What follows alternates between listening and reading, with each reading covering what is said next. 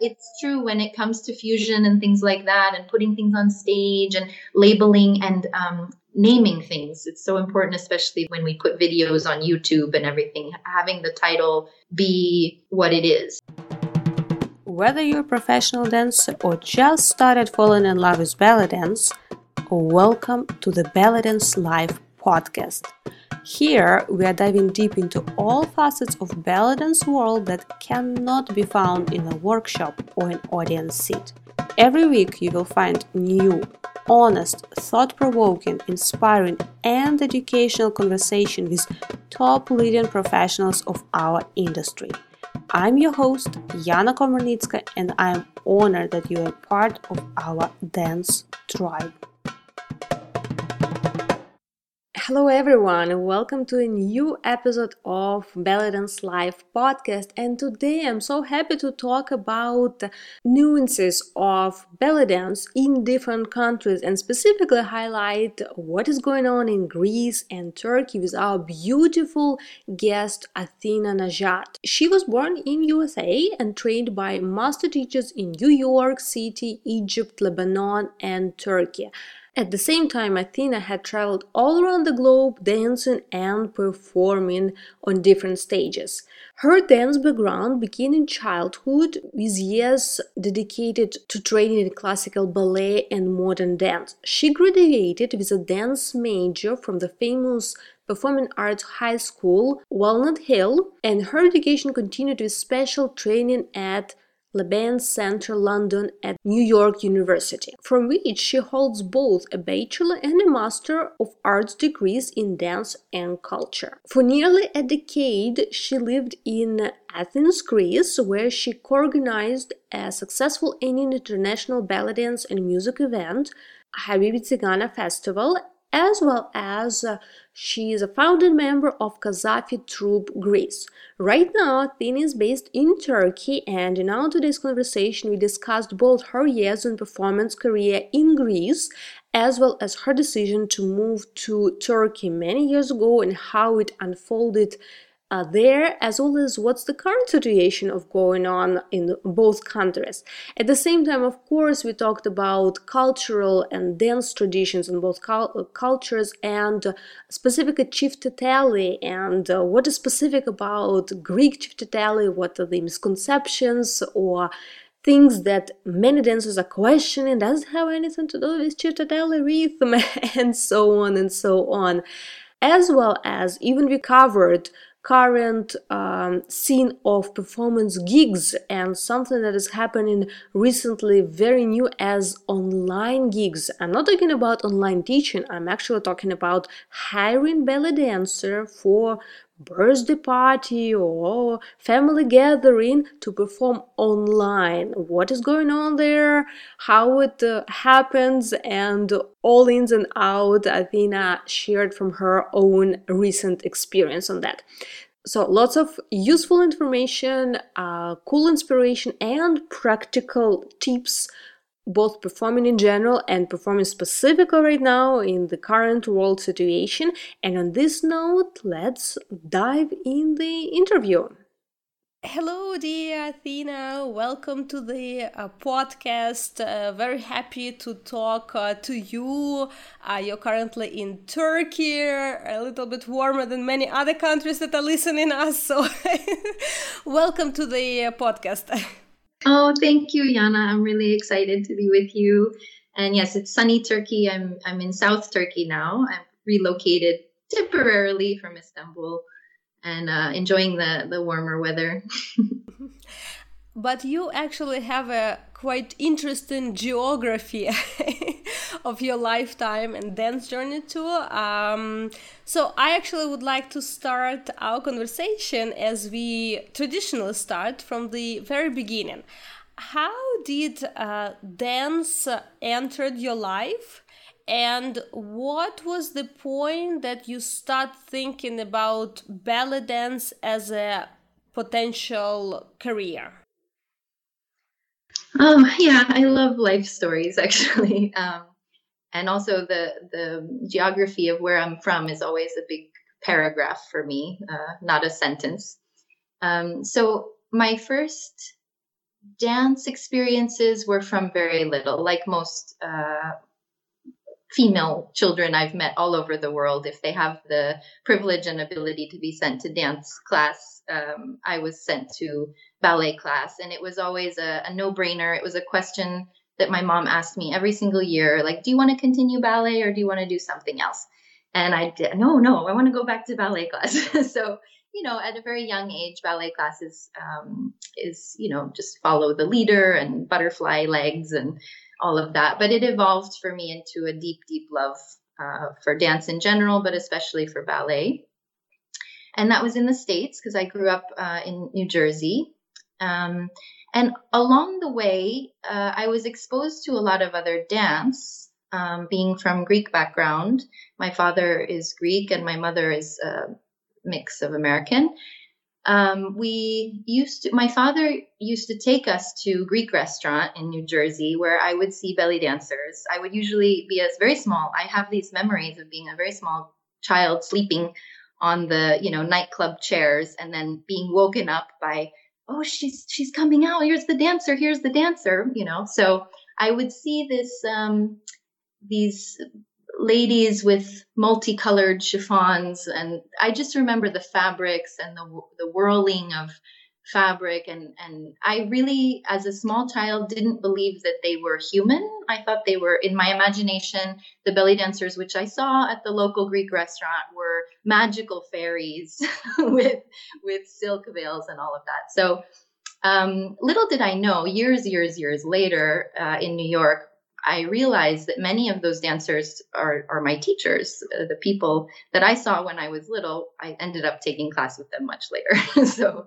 uh, because they said, yeah, we used to work in New Jersey at that restaurant. And, um, so yeah, through through ballet, um, I went on a very professional road through uh, classical ballet and modern dance, and it wasn't until uh, being in New York City in university at NYU that I was feeling um, suffocated a bit by the what what had become a second nature, technique, a strive for perfection, um, what all the all the beautiful things that ballet uh, requires of a person. And I said, "Hey, I'm in New York City, and there's a ton of things offered here. Let me take some things on the weekend because I had full dance full dance schedule through school." Um, but I, I, went on the weekends to do any kind of fun uh, explosive dance. I, I was taking African dance mainly. Um, I tried some Indian dance. I, I tried anything that was um, ethnic and interesting and a, a, sort of a gateway into something so different from ballet. And belly dance was one of those things. And so it, it swallowed me at that point, like in my uh, in my really early 20s. You actually were doing a professional dance education at that time. Yeah, yeah, all my life. I mean, from high school, I went to a performing arts high school where I was a, a ballet major. Um, it was a boarding school, so we had half day, um, half day of regular academics, but everybody at the school was um, focused on their art form and on their craft. So there were dance majors, there were um, theater majors, art, visual arts, and um, creative writing, and um, I'm missing a music, of course, music majors. So I was really, I mean, arts has always been a huge part of my life, and dance was just kind of it for me. But um, it took me a while to understand. You know, as a kid, I was trying jazz, I was trying tap, I was trying, but uh, I wasn't really exposed to uh, the vastness of cultural art forms, even though Greek folk dance was always in my life. Um, it was always like a a social family thing to do at, at church, actually church functions, because in America, the uh, the cultures sort of um, circulate around church events and holidays and things like that, the community events. So, um, but aside from Greek traditional dance, which I had a few classes, I never went deep, deep into the traditional dances. Um, I didn't really have a lot of exposure to other dance forms until I was in, in New York, you know, and then it was everywhere, and I had a full menu to choose from. Probably very busy schedule those days.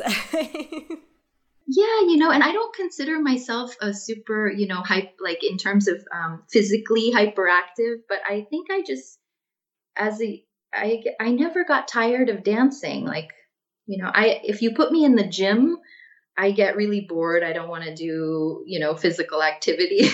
you put on some music and tell me about, you know, especially now, um, what where that led me was just um, an obsession with digging deep into cultures and uh, finding out how dance really expresses uh, cultural values and societies and how that varies from society to society. So in NYU, that's when I went for my master's. It was kind of a through line, like how belly dance opened up uh, the world of of interest in cultural dance and movement. Um, it took me into my master's degree, which was in dance ethnography and um, performance studies.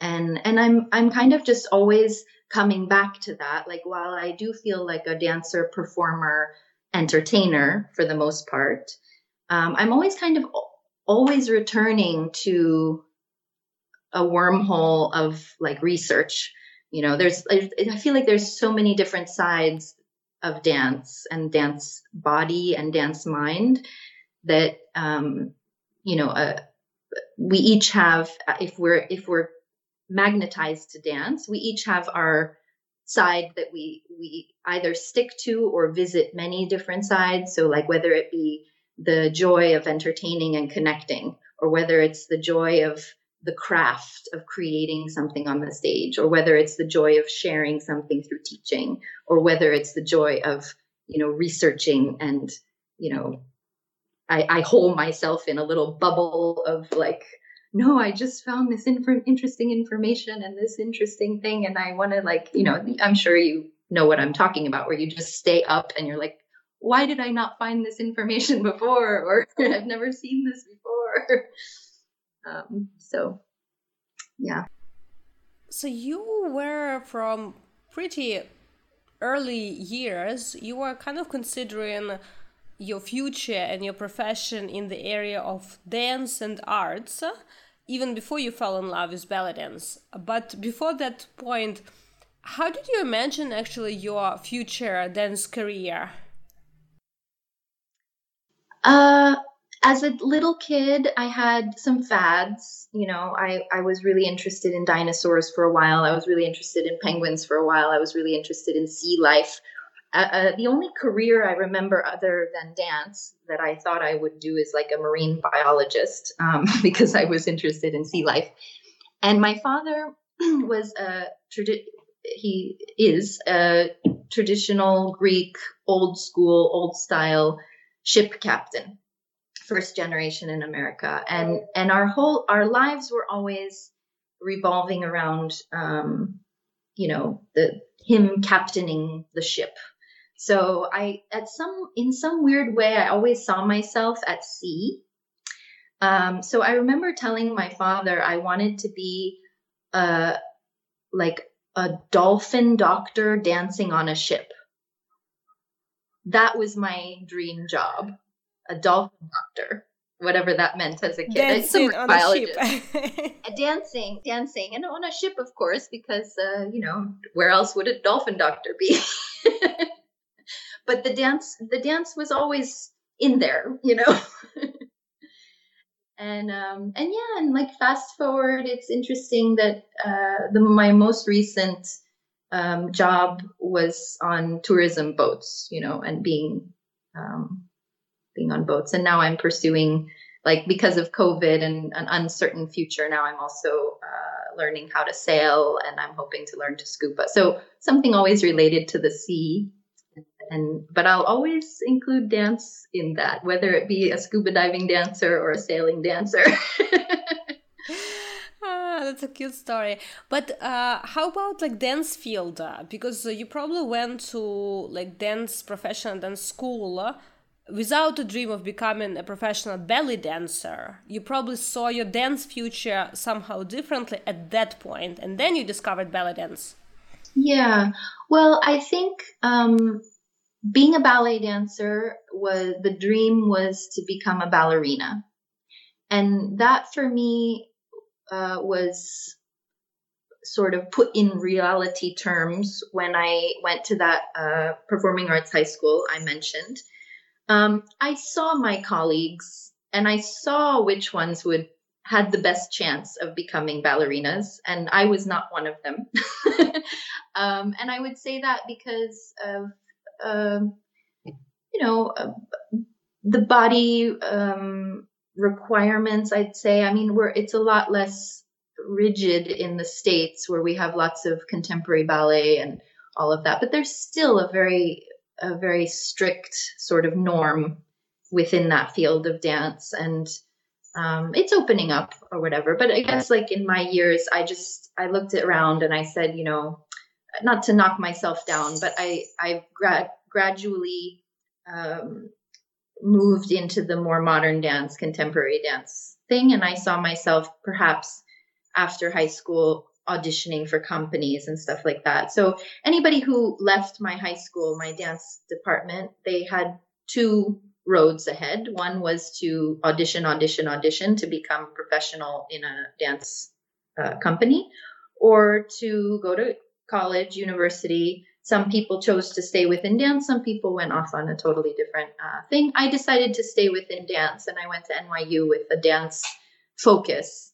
But um, but it opened up because I went to uh, Gallatin School, which was a very it still is. It's an individualized study. You can combine your majors and create your own thing. So I kept dance and then um, included. It was at the time my my degree was in uh, deaf culture, dance, and spirituality, because I was I was really interested in um, uh, the the community and the culture, deaf culture, because they entirely use movement and uh, and their bodies in order to communicate. And uh, so I did as many classes as I could in deaf culture. Um, and then dance, of course, was just classes and pedagogy and anatomy and all different dance history classes. And then uh, spirituality came about just because, I mean, everything has circulated through that. I was interested in um, ceremony and uh, how dance and movement symbolizes the symbolization of dance and movement to different cultures. Um, so all those things kind of wrapped up all together. And um, I thought I might become a scholar, uh, but becoming a professor or a scholar or something, it just it never felt like the right time. Now I'm um, getting older, and maybe that's something in the future. But at the time, I I felt like I'm a dancer, I'm young, my body wants to dance. You know, it doesn't want to sit and write papers as much as I wrote papers. I, you know, the, the requirements to get my degrees. And then it was like, yeah, I, I want to go out and dance. And that's when I uh, took off and came to this side of the world. and how about your previous training? Uh, did you find that it helped you when you start doing belly dance?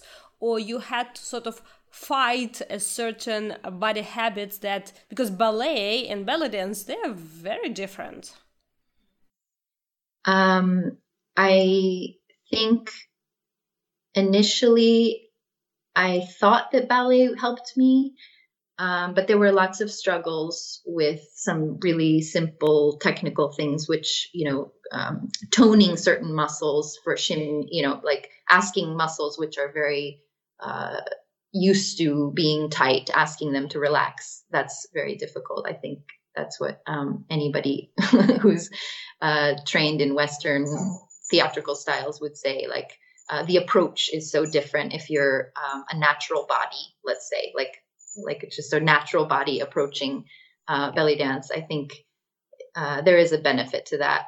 Um, ballet and and all my dance training has helped me a lot as a teacher um, and it's helped me a lot as a choreographer and anything that I put on stage. Some of these, some of the the stagecraft stuff is very second nature to me um, because of all those years of working with choreographers and being in groups and all of that. I think that that's been really helpful for the theatrical aspect of belly dance. But in the technical aspect, Um, the the technique, I think, it was struggle for for me, and I think also when when I teach uh, Greek tsifteteli, which is um, something I've been asked to teach a lot. It's an, a totally improvised form, and it's a very uh, natural form. And when trained dancers are asked to do it sometimes that's a really really difficult thing. When when it's a phenomenal i've i've taught workshops with phenomenal dancers who can just do about any kind of anything with their body and then you ask them to just relax and do minimal minimal and they kind of get stuck a little frustrated or whatever um, so yeah and i know that many uh, dancers they are really wondering and questioning or to become a professional ballet dancer, to call myself a professional ballet dancer, do I need a higher education in dance? What would be your opinion? Because you went through it. uh, no, I don't think. I don't think you need. Um, I mean, no, I don't think anybody would require it. I think um, dance education in general, if it's not taken to be um, rules. You know, um, the the study of dance and the study of um, sim- so, for example, I I'm studying theatrical dance. You learn what is effective on stage, and you know, a placement on the stage. Uh, various body dynamics. Um, these are not rules; they're tools to create uh, movement as a soloist or as a group. It's all really very helpful if you learn that stuff. Um, I find that if you if you don't study it, you'll come across it at some point. You'll run into somebody who has that information. Um, it just may not be uh, transmitted to you in such a um, sort of in a study kind of way, but you'll always sort of absorb this information if you get involved in dance in whichever way you do. Um, so I don't think it's a requirement. It's just it's like when when you're hungry for information. Um, do you wait for that information to come to you in the experience, or do you actually go out and seek that information and um, and then make choices? Because there's a lot of information that might not be valid to you personally as a performer, or that you won't you may you know have tools that you don't want to use for example you know um, but the tools are out there the information's out there um, and you know focusing a study in dance if you are in the position to do so. Um, it just can further you know uh, your your journey i suppose. But it's definitely not a requirement to be professional or to be advanced or to be you know everybody especially in the creative arts they're um, everybody is on their own journey, and there is um, it, only in the sense of you know if you want to work as a professor in a university or or run a dance department or something like that. That might be where where that would be a requirement. But like other than that you know the the hierarchy of who is more professional or who is more experienced than another person it's all very different and personalized i feel you know. And uh, after your graduation, then you stepped into like, okay, now I need to figure out like fully what is going on with job. How was your dance career developing, and how you ended up focusing mostly in the area of belly dance eventually? Um, so a little bit before graduation, I got really uh, sucked into the world of Oriental dance. That was before um, moving, of course, moving before moving to this side of the world. Um, I was in New York and I was I started performing really too soon um, because I stumbled upon a Greek restaurant in New York with my friend and it was funny it was a funny encounter because we were looking for we had actually um, over fantasized what a belly dance weekend, Oriental weekend could be. We were both in um, stifling jobs just out of undergrad university, so before my master's degree.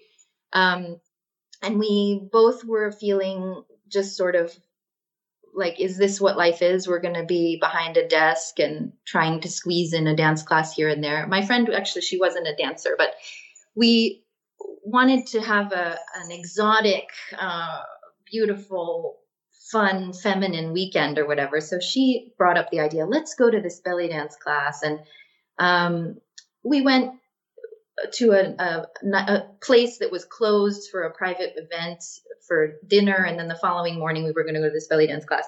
And um, we ended up in a Greek nightclub that I didn't know was around, like, really close to where I was living. And we walked in, and I said, Oh, this can't be, you know, we had a picture in our mind. Imagine like a very orientalized, fantasized something. And i was like no no no this is like a greek wedding. This is like my family. Like it was it was like a return to home to me. And i was like no no no there can't be a belly dancer in this place. So we we stayed for the you know for a drink or whatever. And then the belly dancer came out. And so i started classes at that time. And i don't i didn't pursue performing because i was already you know preparing theater stuff for my university and was but um, I just I met musicians, I met other dancers. There were several dancers that just somehow I just went with the flow, and I ended up performing way before I knew anything about performing Oriental dance. And um, uh, so when I graduated, graduated, I had continued my. It was like a, a, a journey of performing and learning and i was trying to catch up with my learning because i was already a dancer but i didn't know enough cultural stuff you know i the music was all uh, quite familiar because a lot of places i was dancing had greek musicians or some greek musicians in there so the arabic stuff was stuff i had to learn but the greek and turkish was all very familiar to me so it was it was a weird kind of um, success let's say um, but it kept me motivated because i wasn't completely lost. I was I was exploring and and stuff like that. So um, yeah, graduating, um, I was full with academia after my master's degree, and I just wanted to come to the side of the world, the the Greek side of the world, the Turkish side of the world, Egyptian side of the world, uh, Mediterranean, and just relax and regroup and I ended up uh, staying seven years or eight years in Athens.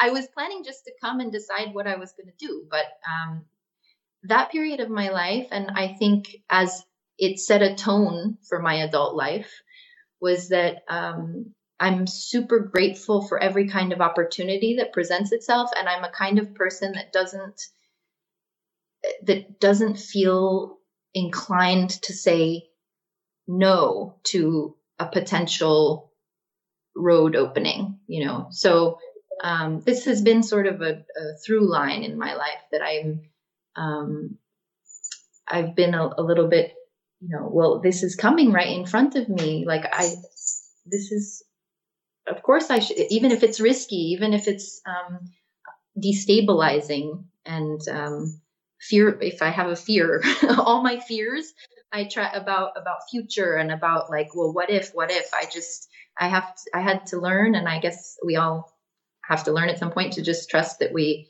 uh, we can make decisions along the way. Like one decision does not mean all the decisions. You know, you make a decision until it stops working out for you, and then you have to sort of regroup again and find yourself somewhere else. I don't know.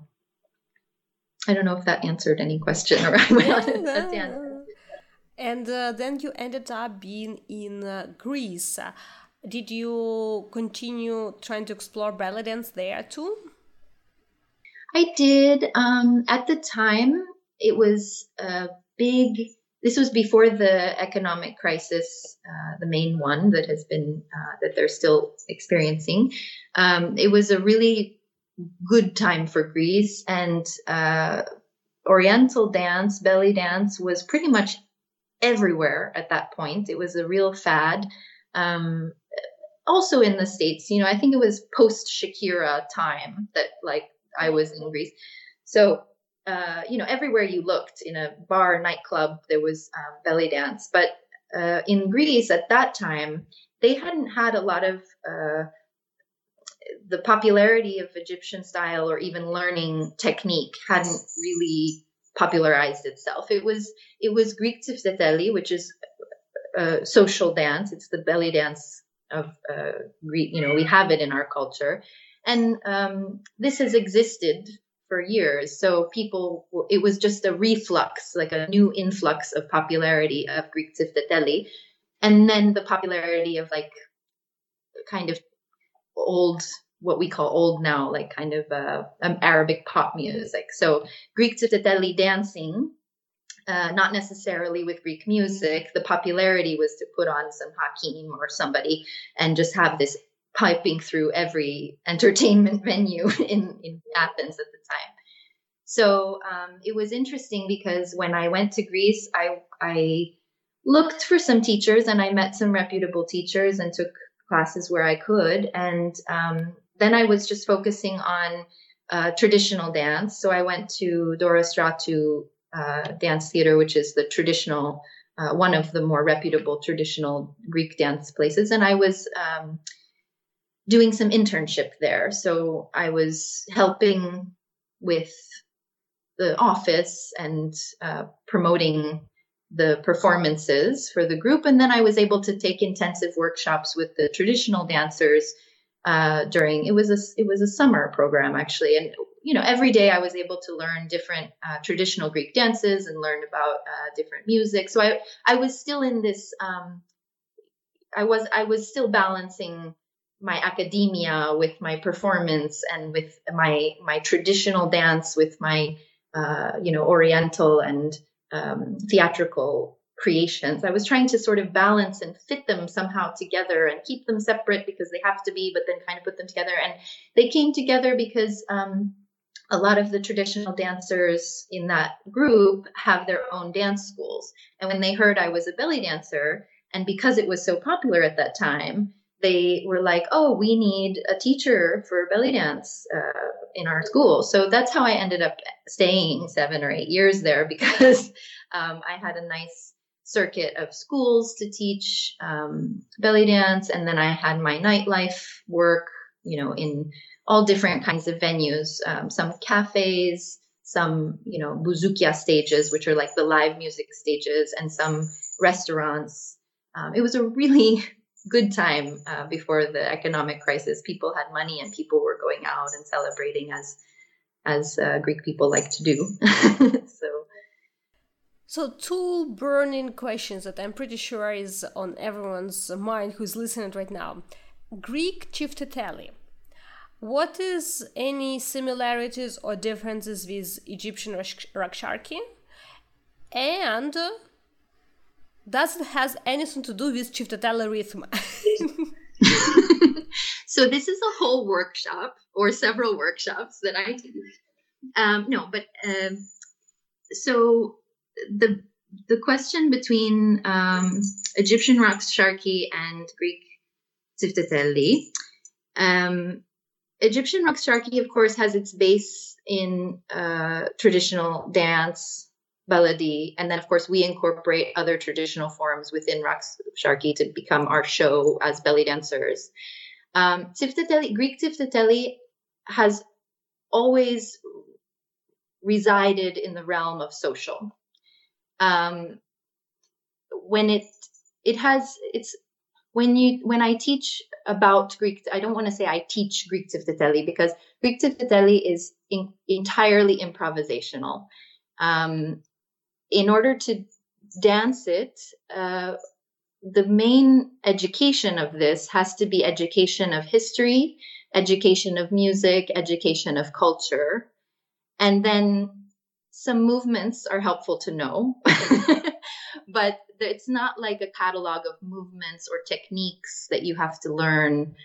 Um, and especially something like, uh, you know, when we study Egyptian sharki, we're studying the sagecraft along with it. We're studying how to perform it. And Tsifteteli has remained in the social sphere. I mean, not to say that there aren't Tsifteteli performances. There are you can put on a costume and dance tsifteteli, but the dance itself exists within a social sphere. so that's a big that's a big big difference one being the um, you know keeping it keeping it social keeping it uh, off the stage in a way. And it's always a big question when you do perform it on a stage how theatrical can you get? Um, it's like a question for any um, folk dance. How theatrical can you get?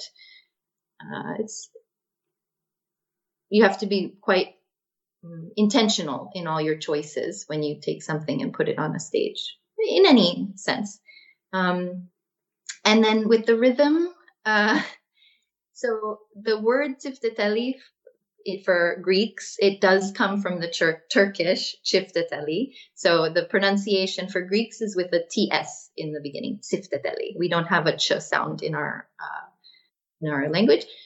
So um, çifteteli in Turkey usually refers to a folk dance and um, and also a music style and sometimes a rhythm. I think we use the rhythmic term, we uh, really marry it to the rhythm, the dum ba ba ba boom boom that rhythm. We marry it to that rhythm. But like in Greece and in Turkey, it's a bit more fluid with style of music. And um, and what else do I want to say about that? Yeah, yeah. So for the dance, um, Tsifteteli, the Greek one, evolved beyond its Turkish roots because uh, the Greeks, as anybody who knows about Greek and this region's history, um, the Greeks mi- migrated as sort of refugees in the beginning of uh, 19, 1900s, let's say 1920. There was a population exchange and, and the formation of the Turkish Republic. This created um, millions of Greeks from leaving Anatolia, where there was a lot of music and dance and culture uh, mingling. Those Anatolian Greeks ended up in what is now on the map, you know, mainland Greece. And uh, along with them came music and dance and that that music and dance doesn't stop there you know like any art it evolves and it evolved independently from its uh, anatolian roots. So tsifteteli continued to evolve over the years and um, and the music has evolved so it's quite different from uh, turkish tsifteteli and um, certainly it's a it's a branch of the oriental dance tree i would say. It's not something totally separate. You know it's some people refer to it as the greek belly dance. Um, but it it has its own character its own color its own history. Um, but it's it's certainly related. And it uh, I really enjoy teaching about it. It's a it's a lengthy um, question that I, I'm trying to sort of keep concise and as clear as I can be. But um, uh, yeah, I love teaching about it. I love sharing it because it's a big. Um, sometimes it's an elephant in the room. You know, in the diaspora, in Australia, in America, in the Western country, outside of this region where I, where I'm sitting, where you're sitting in Egypt, I'm sitting in Turkey. In this region, um, you know, the music mingling makes a lot of sense. The history mingling, it's a very old history, complicated history, rich history between peoples, peoples, like lives of peoples, generations of peoples. And then in the diaspora, you know, we try to categorize things and sometimes we get lost and we say, well, why why is there always, you know, why is there belly dancers and, you know, Arabic music in the Greek restaurant, you know? And then it kind of you know, it, I, I enjoy answering those questions and like linking that together um, because everything is linked. It's not just um, boxes that is this is this and that is that. Like those things have intermingled for centuries and uh, and then and then grow apart and grow other legs and other arms and stuff like that. So it's it's the richness that's so exciting. No. I'm always very uh, skeptical to the term authentic culture. Although we use it to like sort of give some kind of like flavor or understanding about what we are trying to say but if to dig deeper there is always underneath this authentic culture there is a layer of mixture before. Absolutely. I mean um, i think the the most important thing as an artist or scholar or anybody who is involved in um, describing or expressing culture or art like is integrity. Like being honest about what it is and what like where it comes from for you what you've learned what you know what you you you don't know what you don't know you know? But um, the labeling and the the strict uh, boxing things into place is sometimes dangerous. And when you say authentic that's somehow uh, it's an archaic kind of word because you go like authentic you're looking back to when. Like when was it ever like purity? You know this sort of seek people are seeking the pureness of something. Um, there are there are foundations of things and there are um, oftentimes there's multiple foundations of things and then you know they they mix and they inform one another and then they separate and um, yeah so the question of authenticity is definitely one that brings me back to university life. uh, yeah, it's true when it comes to fusion and things like that, and putting things on stage and labeling and um, naming things. It's so important, especially these, you know, when we when we put videos on YouTube and everything, having the title be what it is. You know, I'm careful when I do my Greek interpretations of things. Um, if I'm putting it on stage and if I'm wearing a costume and I'm dancing to a Greek song, I'm doing something theatrical. I'm not doing tsifteteli. Like uh, for me, Greek tsifteteli is um, is only in the social spe- sphere. So if someone took a picture, a video of me dancing at a wedding or something, like a I don't mean a wedding like in costume. I mean like dancing in a nightclub tsifteteli and say, oh look, Athena Najad is dancing tsifteteli okay. But if I'm doing something in costume on a stage and I've and I'm alone, especially, like um, it's a theatrical interpretation of Tsifteteli, you know, and and to label it that is not uh, minimizing it. It's actually elevating it and saying, you know, I I took a social thing and I'm putting it on stage and I made certain choices about it. And and that's me and it doesn't make me right and it doesn't make another person wrong to do it a different way you know? But to be honest about what you're inspired by and what you're moved by in dance is really um, honest i guess I had uh, previously one more question which you already kind of answered. Like, uh, I was curious to ask uh, in terms of connection with Turkish uh, because there is a Çifteteli dance in Turkey? Uh, like, what is the connection between a Greek version, let's say, and Turkish version? But you already kind of uh, answered it. So I kind of want to twist a little bit more into the um, term Greek belly dance. Uh, because it's probably somewhat inspired and connected to Greek Çifteteli, but there is also like a different layer, like we talk about Greek style of belly dance. And it's very tricky thing to interpret like the styles of like Egyptian style or Turkish style or Greek dance because everyone will interpret it slightly differently. Uh, but personally for you, do you see the differences between let's say Greek style of belly dance Turkish style of belly dance and Egyptian style of belly dance? And if you see them, how would you kind of like define uh, for yourself Greek belly dance style? I do as a um, as an artist. My, I mean, as a performer myself, I uh, definitely feel and see a difference between the styles. Um, as as I look at other dancers, I'm, you know, I'm not so this is to a fault probably. I'm I'm not very critical of other dancers. So if someone is dancing uh, Turkish style, Turkish music, and does something that I personally wouldn't do with Turkish music because I'm trying to stay in a Turkish style, doesn't it doesn't usually uh, stand out to me, but I might notice it. For example, um, uh, or or opposite. Let's say, let's say, for example, Turkish um,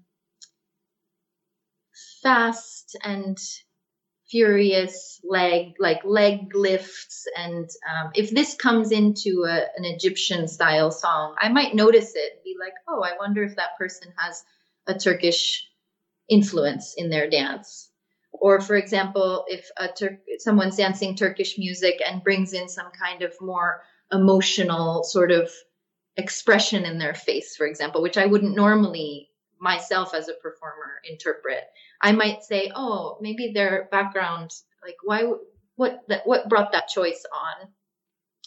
Greek Tsifteteli for me is like probably the most uh, fluid or something, um, because for me the the improvisational part and the fact that it starts social, like it, it belongs in the social. When I see a dancer um, struggling or um, pressing too hard for for movements within Tsifteteli, it usually breaks for me a little bit the the feeling of uh, Greek Tsifteteli. Like it can be an old one or it can be a more modern uh, song. And there can be, for example, if you're dancing to an old style Greek Tsifteteli, uh, it tends to be a bit softer, a bit uh, less less use of uh, rigid techniques that we train, like the, the rigid techniques we train in the hips, for example, shimmies or or accents, very hard accents. They're more soft, a lot of lifts as opposed to heavy drops. Um, this is a more traditional approach to tsifteteli. But as as tsifteteli has evolved, so has the dance and so has the information. So now, if you have like a modern tsifteteli song uh, or a bouzouki tsifteteli, which is a bit virtua- virtuoso. You know, the bouzouki player is trying to show off a little bit his skills. You know, the dancer can also show off her skills in that.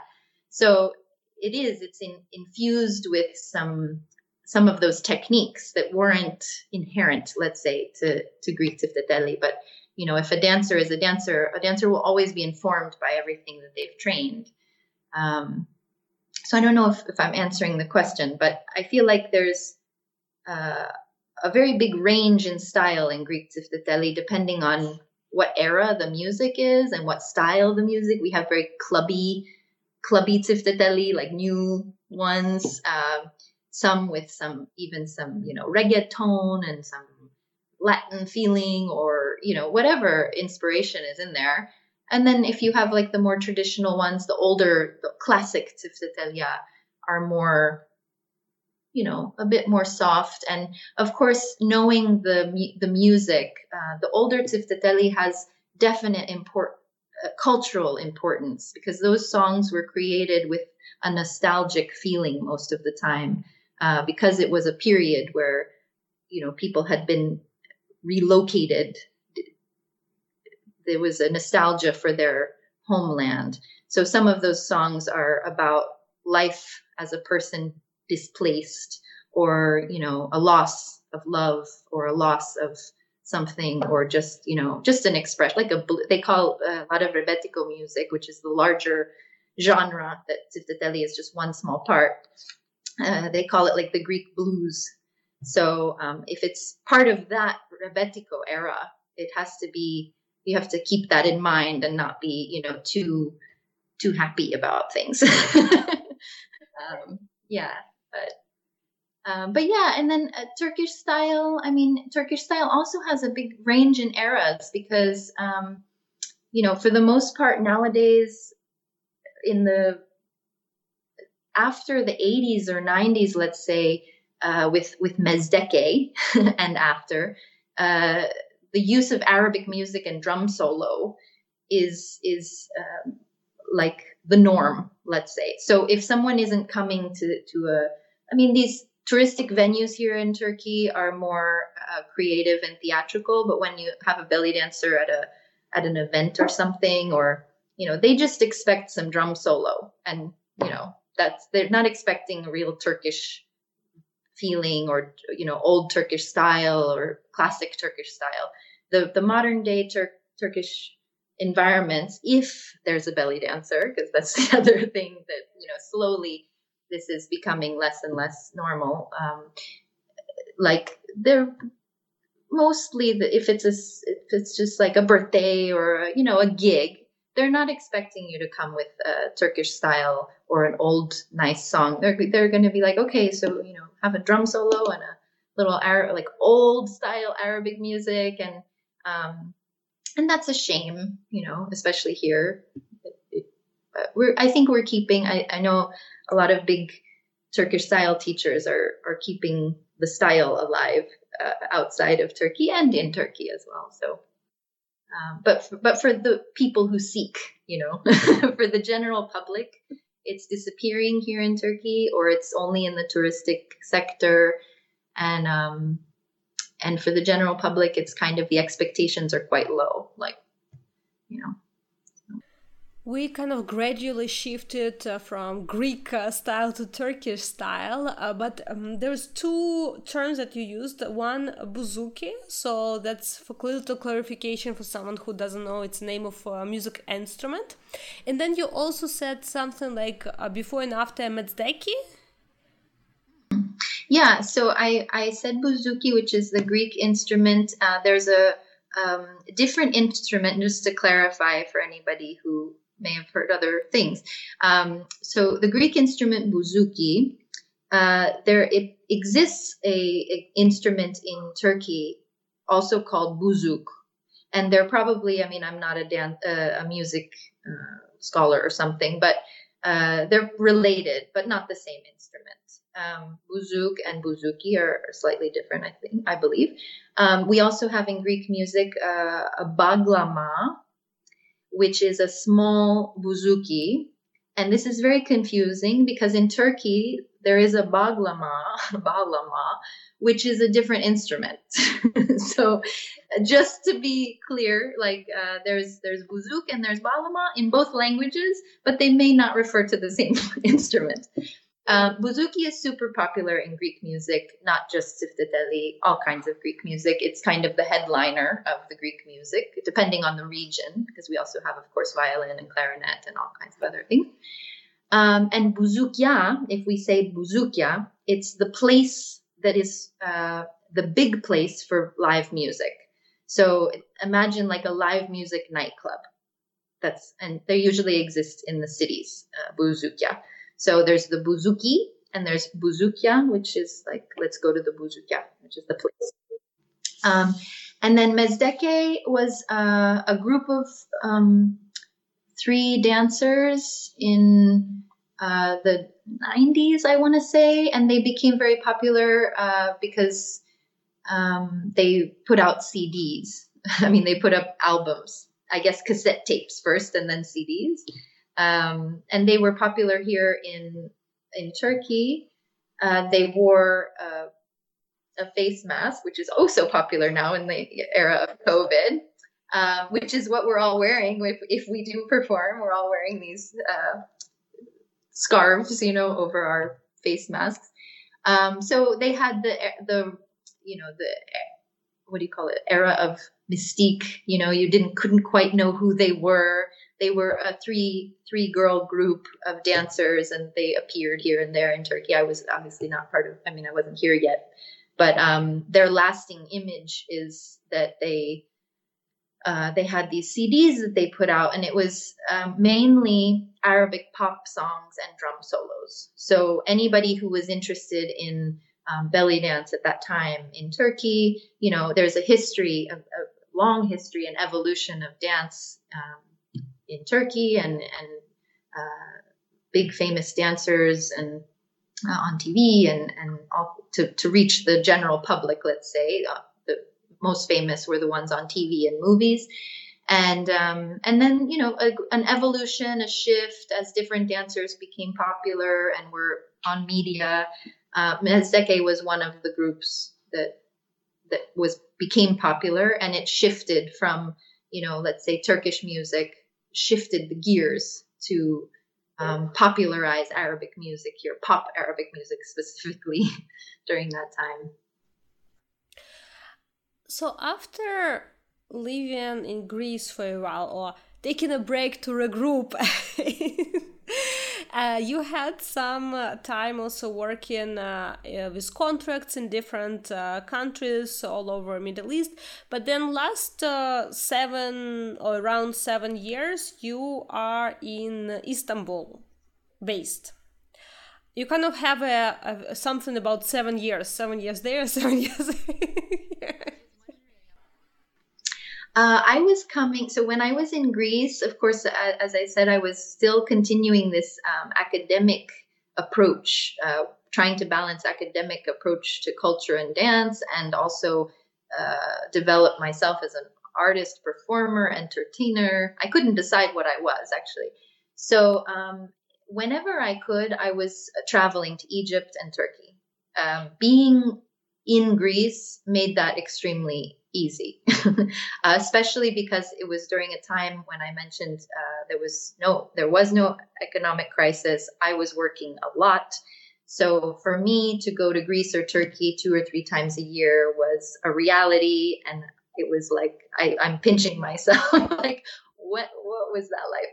Um, so yeah, I went to Egypt and I came to Turkey uh, two two times each year. Egypt, I went mainly for festivals, um, Ahlan Wa Sahlan and Nile Group mainly. I did travel a little bit outside of those festivals, but I was really going to, to the festivals to learn, and um, I took some students to those festivals and stuff. So Turkey was. Um, I had a teacher here, Sema Yildiz. She's still my dance mama. She's everybody's dance mama.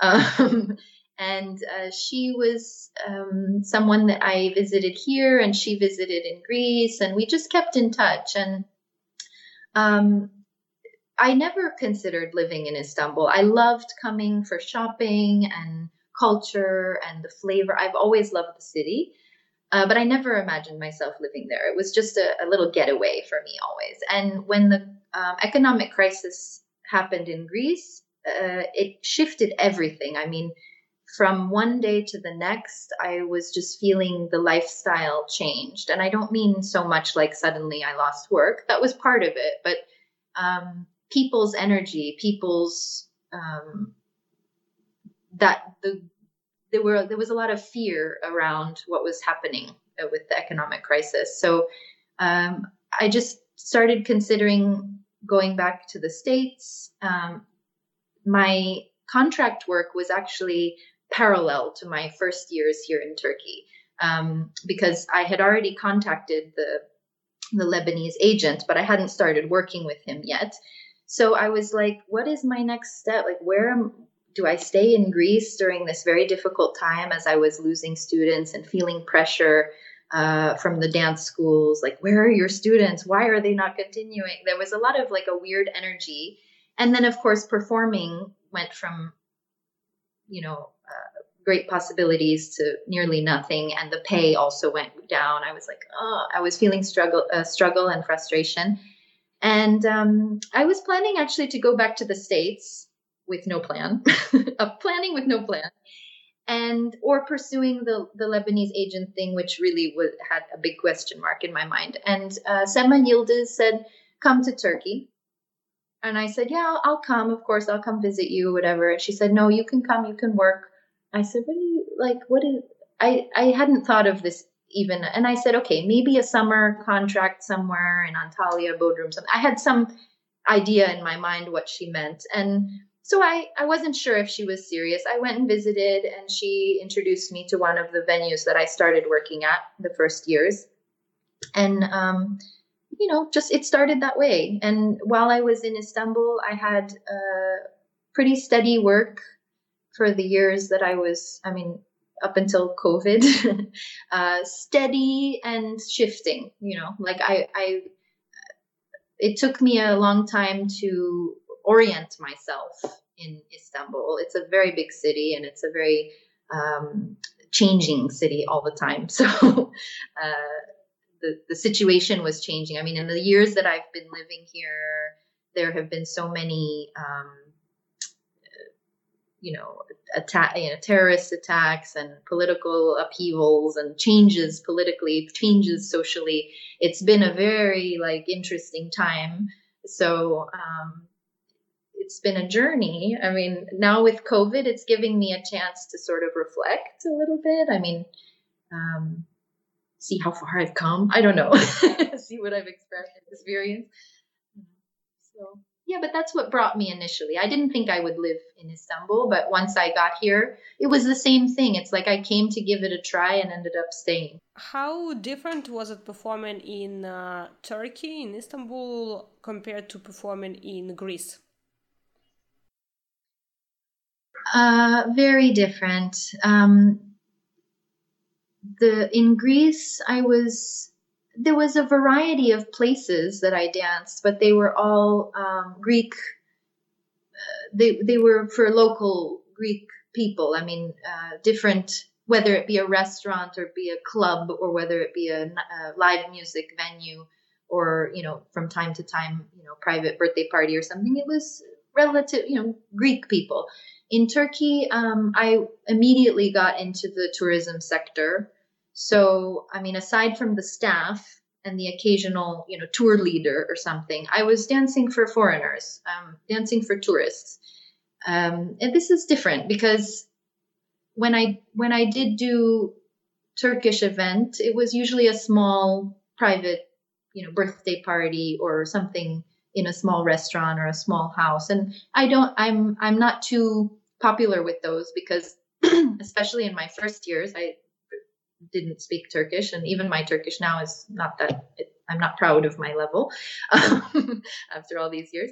But um, uh, I was working. I mean, I was I was busy each evening, so I didn't really uh, make myself available, nor did I look to do events outside of what I had I was happy with where I was dancing. I wasn't trying to conquer the city with becoming a famous and well-known, reputable, sought-after belly dancer. I just wanted a, a nice place to dance, and and having the tourism places, they were um, impressive. You know, the the stages are impressive. The the um, the environment is usually family friendly. That's the other thing. You know, um, in the in my contracts in the Gulf uh, they were mainly nightclubs, you know, so that's normally not a family friendly environment. It's a it's a totally different thing in the Gulf, and then in Greece too. It's um, usually nightclubs. Some restaurants are family friendly, but you know you're on the nightlife circuit. Whereas in Turkey, it was a very um, I don't know what do you want to like uh, sterile cultural touristic environment that I was in. So very different very different stages and very different interactions with people. And um, I grew a lot as a dancer in the first years uh, in Turkey because I was given a stage, and I it was up to me completely what I did. You know, it wasn't about fitting anybody's expectations. It was about what I felt like putting on that stage was, you know, good enough. Mm. It hmm. seemed. Mm. Uh, if to compare, in Egypt, it's almost unspeakable to work without an agent. Not that it's impossible, because of course we have examples of very successful dancers working without agent in Egypt, but usually it's through the agent. How is it going in Turkey in this sense? Do you have to work with agent, or you kind of as a dancer can do all arrangements yourself for your gigs? So the answer to this question is really different if you are uh, foreign. So I'm a foreigner, and I can only speak on this front. Um, it's not legal to work as a freelancer as a foreigner. So it depends on how legal you want to be.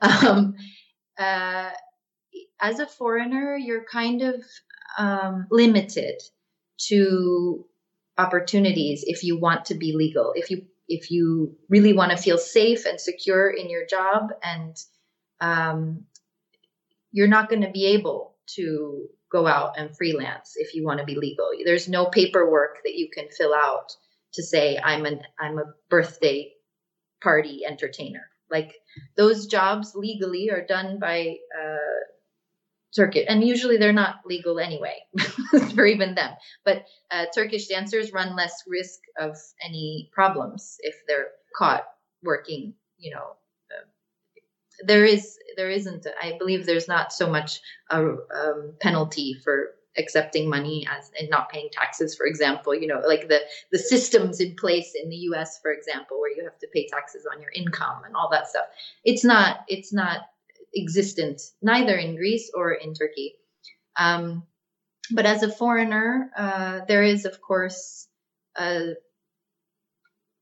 sensitivity to that because if they do catch you working illegally you can there fines and deportation, and you run more risks than if you were a Turkish person.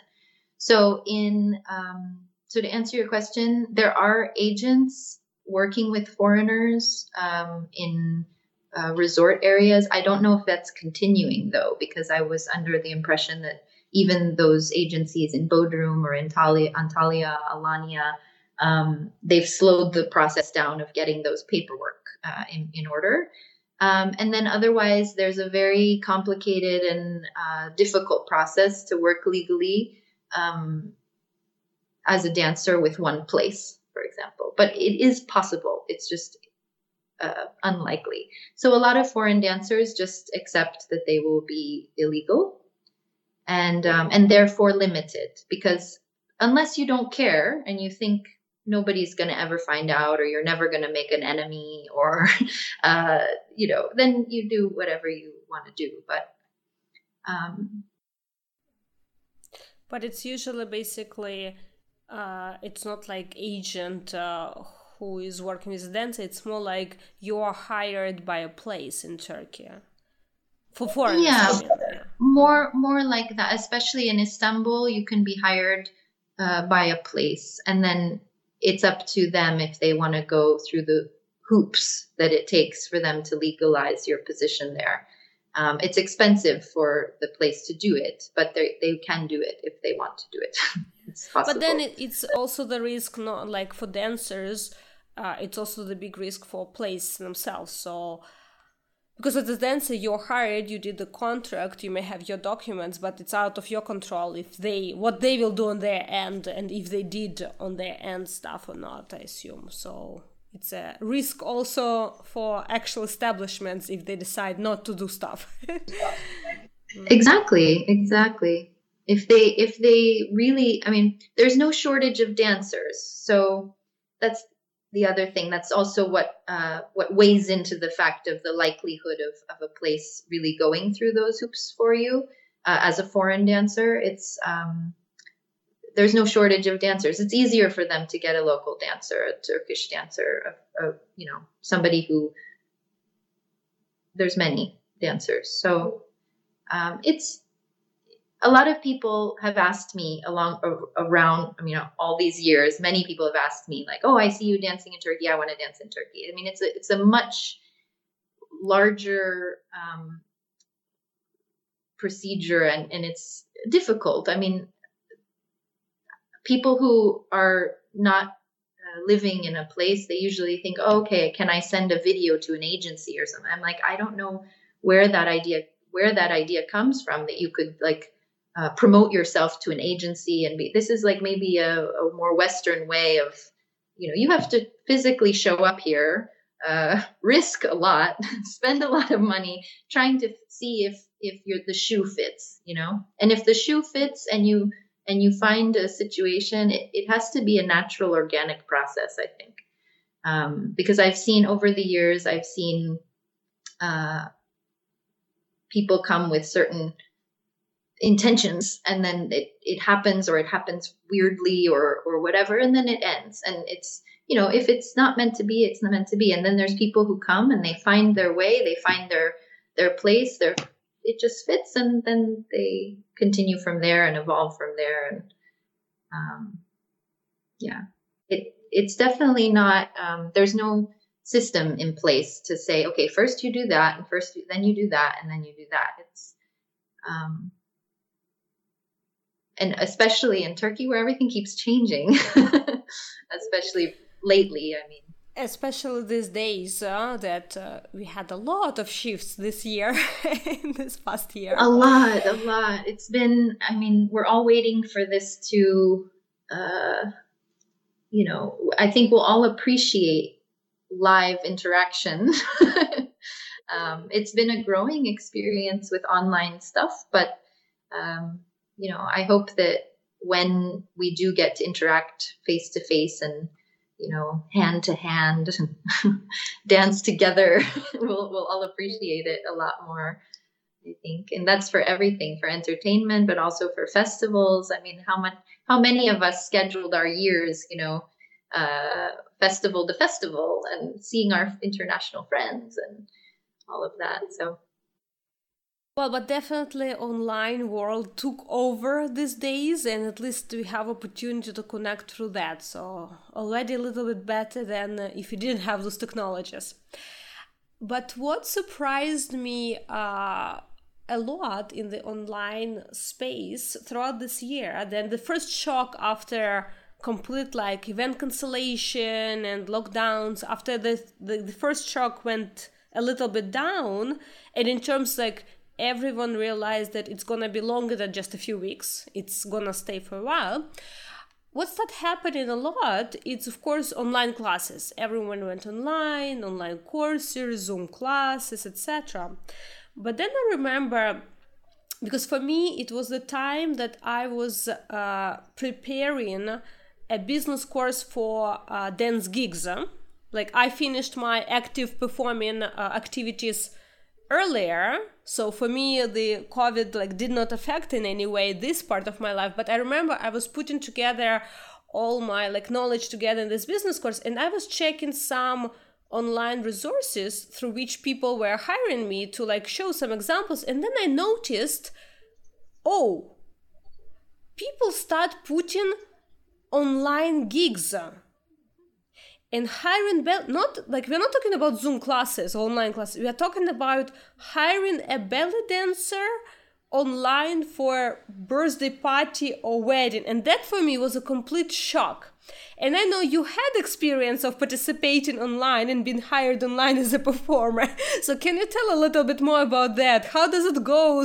What's going on here this was a complete surprise and it was something that you know years and years of performing sometimes i feel i it's a funny thing like i feel like i've kind of everything that could happen has happened you know like falling on stage or you know something stuck to my costume or you know i always feel something will happen if something happens that's like okay well you know what do you expect if you're dancing every day for the last you know 15 years of your life so one thing, like it shocked me too when I was uh, asked to do birthday party um, on Zoom. It's been a, a handful. Not, I, I, can't say it's like a regular gig for me, but um, but it was interesting. I mean, it was most interesting was when uh, I was asked to do a birthday party. First of all, that it was a Turkish um, audience because as I mentioned, like I don't really, I mean, I dance for foreigners most of the time. I dance within the tourism circuit. So how I ended up at a, you know, a fully Turkish birthday party on Zoom, it was something different in and of itself. And then uh, the preparation for it was kind of interesting because it gave me a bit of anxiety with all the technology. I mean, the right angle and, you know, am I in the frame and what's my background and I mean, I use some of my class expertise for that, but but still, I mean, it's going to be live, and I don't, you know, as as with any gig, you don't know the people. It's not like you're going to be like, and and there's not a lot of talking or introduction. You know, it's just your time to go and go. And one of the other things that stood out for me in this handful is that um, when I get ready, you know, I'm getting ready in my house and not a dressing room or don't have to get to a stage or get anywhere on time. You know, I could finish washing the dishes and then put on my costume. And um, and one of the funny things was uh, that I I was like, oh, I'm I'm ready, but then I'm like, no, let me put on some perfume, and I put on perfume for myself, I guess. Because I was missing it, you know, and I'm like, they're not gonna smell me, so why am I putting on perfume? But it was just a must, you know. It's part of the costume, and um, but it was it was a nice the few times that I've done it, they were nice experiences. Um, a lot of flexibility and patience with any kind of um, technology thing. Like uh, you know, just getting the share audio. You know, you need the host to allow you to share your audio on Zoom, and sometimes you have to, you know, type it in or say, "Oh, sorry," you know, they make an announcement, and we have a surprise, and here she comes. Okay, Athena. And then there's like this weird pause, and and one of the parties I actually, uh, because she made me host, the the host person made me host. I said, "Okay, thank you, everybody, bye bye," and I ended for everyone instead of ending you know i had to get i had to get out of the party but because i was host i just clicked the wrong thing and i guess they had to regroup afterwards i hope and anyway i spoke with them afterwards. I didn't destroy the party or whatever. But yeah the technology thing is is quite uh, new you know it's like anything. Um, but but fun that there are these kinds of things for birthday parties and it, it is super safe you know. That's the best part about it when everybody's at a different level of uh, sensitivity regarding this this pandemic and how they feel safe. And people are staying home and feeling super safe and why not have a enjoy something together and spontaneous? Because the live part of it makes it spontaneous. And i find that too with the online shows. I'm doing so many online shows um, and i love doing them because when I create the videos, I get to think of, you know, nice backgrounds or, you know, uh, it's it's almost like a festival in the sense that it's the freedom to do something super creative, but now you you're you're not limited to the stage setting, you know, what color lights you're gonna have. You can go to the forest, you can go, you know, to the terrace, you can go to the parking lot and have a nice um, backdrop for your piece. And um, so I like those online things, but sometimes the online is you know submit a video and sometimes it's live and the live is always like oh okay it's time to there's that excitement mm-hmm. just like stepping on stage. But it was fun and it's amazing how creative we get whenever we put in these limits like hiring a belly dancer for a birthday party online. That would be not imaginary before. Yeah people still like people still look at me funny when i say that that I've done a few of those, you know, they're like, really? no, but I remember like it's not only you. Like I remember like looking at some platform uh, that was uh, like a host for like just advertising different performers. I was like, okay, like what is going here? Like how can I show? And then I see announcement like, oh, like they were offering both clients who visit uh, the website and performers to start advertising their online shows for not i'm not talking about belly dance community shows. I'm talking about shows for regular people for birthdays or weddings like or anniversaries. And that was really surprising like oh my god it's it's a very new thing uh, yeah, and what's nice about what's nice about that is that it's bringing into the home something that maybe somebody has a preconceived notion about. You know, some people might have never thought to have a belly dancer in their event or or to see a belly dance. like when like anything else. Like now they get to stay home and see something that maybe you know different people react to belly dance in different way. Maybe they would be shy or embarrassed or you know there's these, those people that in a in a public setting they don't know how to you know everybody's different so they react differently. And i guess that's what the there's like a buffer you know of of online you know they know that that dancer is is just something on the screen to watch and and they can soothe some sort of anxiety that maybe some people have and why they don't uh, why they wouldn't have experienced it live in their life well, uh, talking about current situation, um, can you please tell us about your like current project, uh, classes, as well as your maybe social media activities where people can follow your um, today's uh, things and and uh, activities? Absolutely, I'd love to share all that information, of course. Um, so I started teaching online, um, jumped right on the bandwagon with everyone else. I uh, gathered a nice mailing list of people. so if you'd like, to, if any of the listeners would like to join the mailing list, um, I was teaching pop up free classes every once in a while. So that's just to keep people uh, who financially are not able to to sign up for a class or aren't sure if the class is right for them or whatever for whatever reason a free pop-up class every once in a while i try to make it at least once a month. Um, they're like small 45 minute classes. Uh, that in, information goes out to my mailing list and you can jump on a zoom class. Um, and the mailing list you can get through my website which is www.athenanajat.com and there's just like a registration page and i just get your email and i don't send out junk. I just send the promotion of of what's happening in, in online class world. So there's usually a free pop-up class every month. And then um, online classes i'm trying to shift now from live to uh, recorded. And there are a few reasons why. Over this process of about almost a year now right of uh, online stuff. Um, I'm situated in the middle of several different time zones, and it's been hard to uh, find everybody on the same time zone. So um, I'm going to do private, uh, do recorded classes mainly, but I still have some recordings up from the previous live classes. So of course the format is a bit different. Um, when you're live, uh, you can hear other people's, you know, info, feedback and and questions and so it's a different thing as opposed to when i create a recorded class it's more like a tutorial more like a uh, you know i'm speaking to the camera and hoping that you're enjoying the class.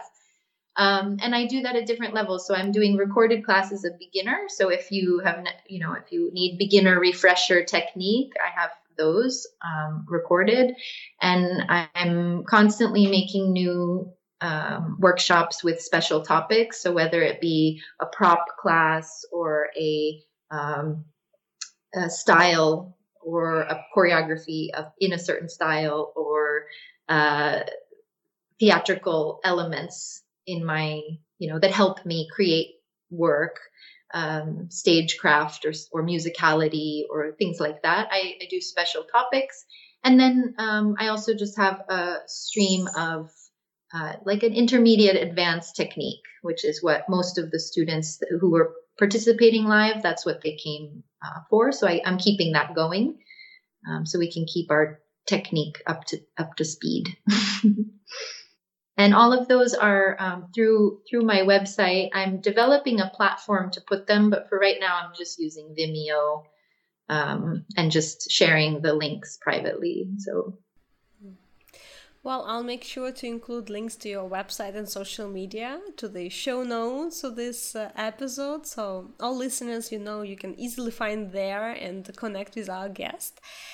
And before I ask you our um, summer question, I would like to thank you for taking time and uh, sharing. Uh, I know we just kind of like jumped from one place to another, and uh, there was much more like uh, to go in depth, but it's already interesting to see the perspective of three very different uh, at least three that we discussed like us greece and turkey and to see from inside of the dancer's life in all those uh, three uh, places. So thank you for sharing with us. It was a very thank interesting you. journey. this, is, this, has been a wonderful chat and i i um i love your podcast so much. I mean i find everybody's journey is so unique and interesting and um uh, so thank you for doing this, first of all, and thank you for having me on. Oh, my pleasure. And I'm very excited to hear your answer to our traditional question. I don't know if you prepared one or it's going to be improvised, but in any case, the question sounds like this What makes you fall in love with belly dance again and again so you keep doing it for so many years?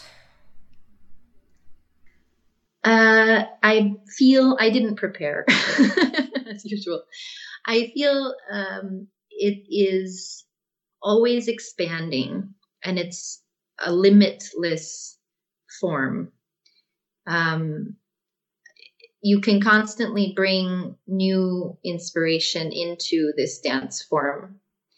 And um, you know, as long as you, as, as long as I keep living life and being inspired by what's around me, it will always inform my dance and it will always surprise me in that way.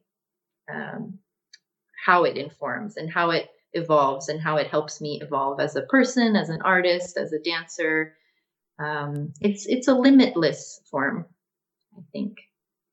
That's it for today, guys. But before you go away, don't forget to screenshot this episode and share it with your friends.